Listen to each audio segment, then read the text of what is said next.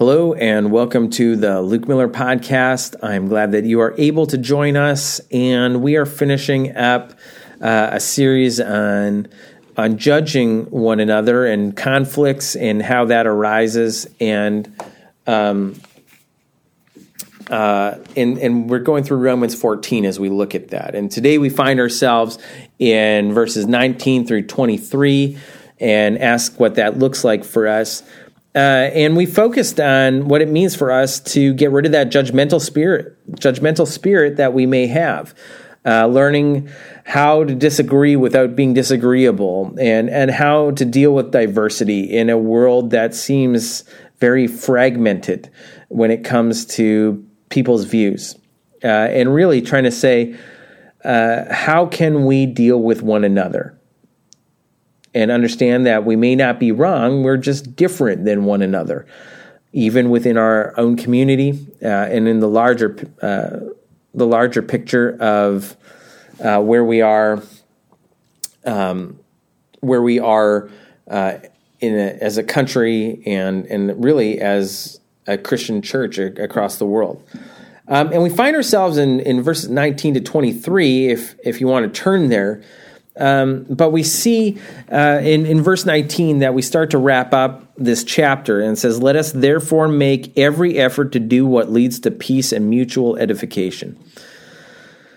As we as we talked about last time um, before Christmas, there's that little word therefore that comes a lot comes up a lot in this chapter, and and when we let love limit our own liberty and begin to care for others as Christ does, then naturally we will pursue peace and look for ways to build one another up, right? And Paul includes himself into this by using the word us.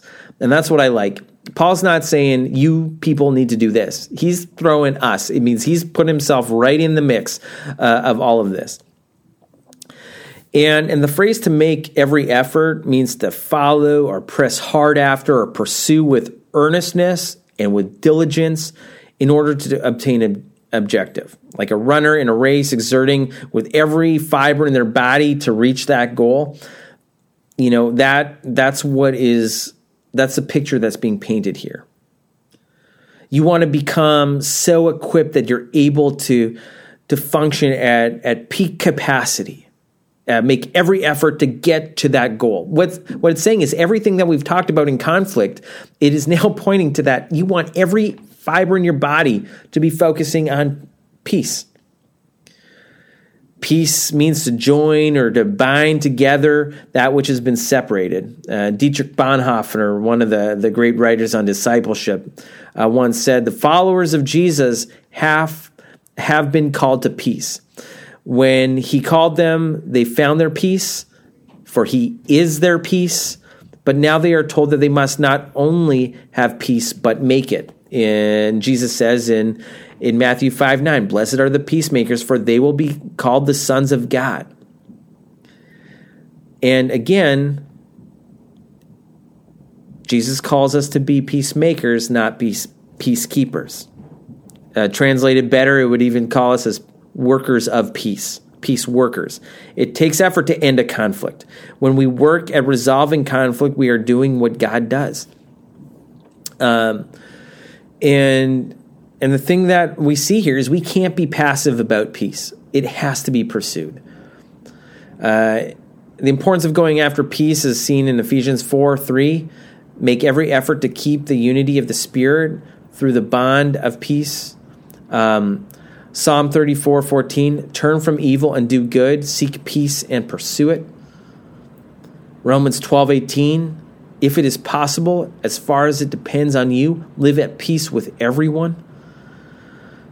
2 Corinthians 13 11, finally, brothers, goodbye, aim for perfection. Listen to my appeal. Be of one mind, live in peace, and the God of love and peace will be with you.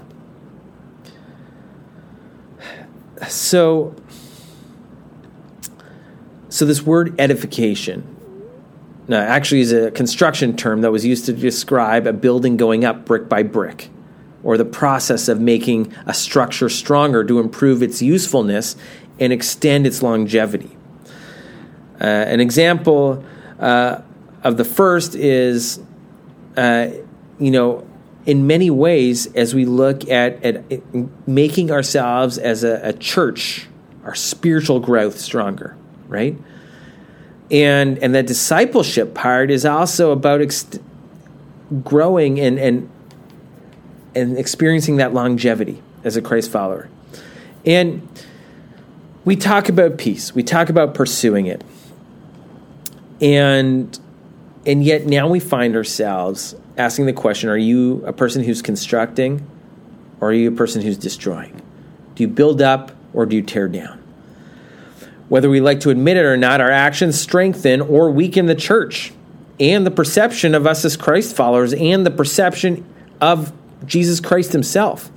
Our words are either uh, flames or, or flowers, as one has said. They have the power to destroy and they have the power to build up. Ephesians chapter 4, 29 says, Do not let any unwholesome talk come out of your mouths, but only what is helpful, building up others according to their needs, that it may benefit those who listen.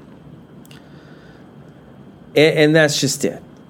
So the last 24 hours have not been one of the greatest 24 hours in in American life. As as people saw rioters storm the Capitol, and and and we saw things being destroyed. We for for the sake of a cause. We can call ourselves peacekeepers, but are we really making? You know, are we actually making it? Are we actively living this? I mean, are we peacemaking? as we're called to be. And and the number one thing that we see here in verse 20 is don't demolish those who disagree you disagree with. Don't destroy those you disagree with. I can't think of a better day to talk about this. Uh, the opposite of the word construct is to destroy, and it it's used in verse 20 as a term of tearing down a building. Do not destroy the work of God for the sake of food. This tearing down, it happens in marriage. Uh, we've seen it before, and I've seen it before. Uh, and, and and we see it build over and over and over, you know, and gets worse and worse. Uh, and until finally it's just it, it gets what seems like beyond repair. Paul repeats what he's been saying throughout the chapter. And in, in the last half of verse 20 and in, in verse 21, all food is clean, but it's wrong for man to eat anything that may cause someone else to stumble. It's better, it's more beautiful to not eat meat or drink wine or do anything else that may cause your brother to fail. And if you go back and circle the words destroy and some stumble and fall in your Bible, you know, we start to see that again, it's a reiteration of saying what I what I do affects you and what you do affects me. And that means if if we abstain from something for the sake of uh, a brother or sister in Christ, then that's that's what we better do. Paul's challenging us to be builders instead of demolishers and, and destroyers. My highest priority in relationships with others should be their own edification, their building up, not their destruction, but rather their construction. Paul was really serious about this, and again includes himself in this. Uh, in, in 1 Corinthians uh, chapter 8, therefore, if what I eat causes my brother to fall into sin, I will never eat meat again, so that I will not cause him to fall. Right? And, and then yet we find ourselves in a very interesting place. A very interesting place in verse 22. There are certain truths that all believers must accept because they are explicitly taught in Scripture. However, some of us like to feel we have to tell people what we've decided about, you know, different debatable topics. And according to verse 22, you know, the the way of wisdom is to keep some things private. Whatever you believe about these things, keep between yourself and God. Your personal convictions are just that personal. If they were meant to be for everyone, God would have included them in the Bible. But he didn't. He gave he gave them to you personally, and they should stay between you and him.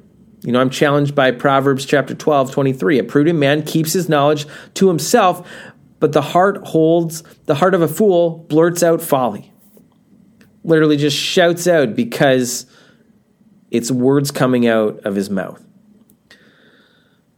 Uh, one of the, great commentators uh, said, Be satisfied with cherishing your own opinions. I think that's probably uh, uh, pretty close to it. Charles Spurgeon had also insight into this. Do you do you feel quite sure upon such matters? He asks. Keep it with within yourself, but do not worry others with it. Is the challenge that he gave, right? It's helpful for me to remember that my response is my own responsibility, and your response is your responsibility. Uh, and and in one of his books, Chuck Swindoll actually quotes uh, an author who says, To let go doesn't mean to stop caring, it means I can't do it for someone else. To let go is not to cut myself off, it's the realization that I can't control another. To let go is to is not to try and change or blame another. I can only change myself. To let go is not to judge, but to allow another to be a human being. To let go is to not be in the middle of arranging all outcomes, but to allow others to affect their own outcomes. And to let go is not to deny, but is just to simply accept. To let go is not to nag, scold, or argue, but search out my own shortcomings and correct them. That's the challenge. The second half of verse 22 and 23 helps us see that if our own conscience bothers us or we have some doubts about something, the principle is this. When in doubt, get rid of it. Blessed is the man who does not condemn himself by what he approves, but a man who doubts condemns eh, but a man who doubts is condemned if he eats because he is because he is eating is not from faith and everything that does not come from faith is sin. Paul goes on to write in acts chapter 24 so i strive always to keep my conscience clear before god and man John joins in that we must sync with our own conscience in 1 John chapter 3 21. Dear friends, if our hearts do not condemn us, we have confidence before God.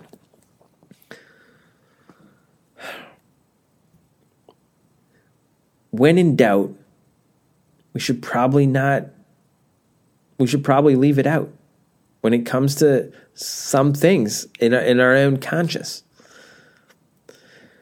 there's there's several tests which we can see this throughout Scripture, um, and when it comes to making um,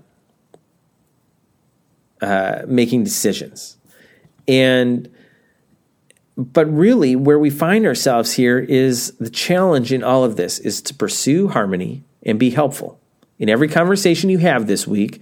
Purposely say at least one encouraging word to the person you're speaking of and try not to do it by saying something like passive aggressive, you know, you're really nice, but, and then go off on something.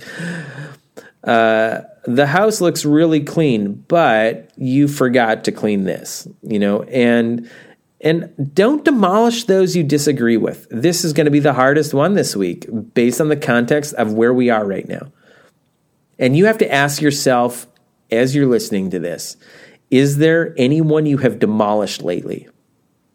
If so, it's time to ask for forgiveness and work on restoring ruptured relationships.